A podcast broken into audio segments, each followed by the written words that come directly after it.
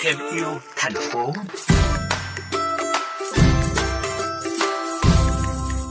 Những năm gần đây, chèo súp đã trở thành một môn thể thao dưới nước vô cùng phổ biến, đặc biệt với giới trẻ.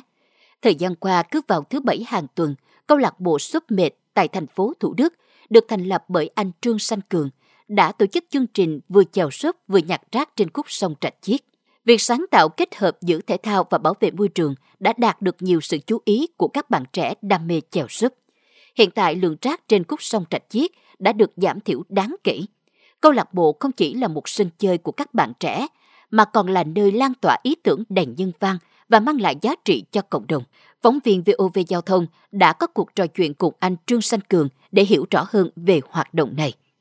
Xin chào anh Trương Sanh Cường. Điều gì đã khiến anh nảy ra ý tưởng kết hợp giữa niềm đam mê chèo súp và nhặt rác trên khúc sông Rạch Chiếc? Môn chèo súp này em đã chơi cũng hơn 3 năm rồi. Và trong cái quá trình chơi á, thì em thấy cái môn này nó rất là thích thú bởi vì mình vừa hoạt động thể thao nè,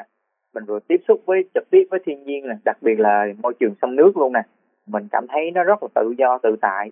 Em thấy trải nghiệm bản thân là mỗi lần em ra sông á, là một một cái cảm giác hoàn toàn khác nhau chưa có bao giờ hai cái trải nghiệm mà nó giống nhau cả.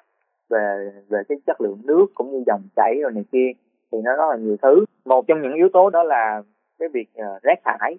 Thì bên cạnh cái việc mà cành cây hay là bèo nó trôi đó là những vấn đề của tự nhiên. Thì còn có vấn đề của con người đó là mình mình xả rác xuống.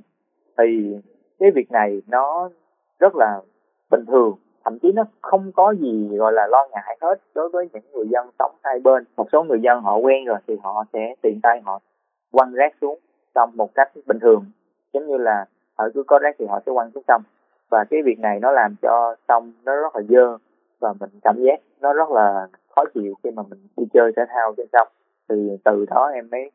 đưa ra một cái ý tưởng đó là nhập chèo súp và kết hợp với việc nhặt rác để bảo vệ môi trường. Việc chèo súp và nhặt rác của nhóm trên khúc sông Rạch Chiếc đã được cộng đồng đón nhận ra sao? À, thì uh, việc chèo súp nhặt rác trên cái khúc sông Rạch Chiếc chỗ mà câu lạc bộ của em đang hoạt động á, thì lúc đầu nó cũng uh, gặp một số khó khăn thì cũng chưa có nhiều người hưởng hưởng ứng lắm thì uh, chính những thành viên trong câu lạc bộ của tụi em thì tự đích thân ra nhặt rác mình sẽ làm cái hoạt động đó đều đều thì có một số người họ quan tâm hơn và họ cũng yêu môi trường thì bắt đầu mình kết nối với nhau và mình lan tỏa ra nhiều hơn. Đầu có cái số lượng thành viên nó đông hơn, thì cũng có một số anh chị ở các quận khác cũng vui vẻ tới và tham gia, và tham gia rất là nhiệt tình hàng tuần, khiến em rất là vui và rất là cảm kích từ cái tinh thần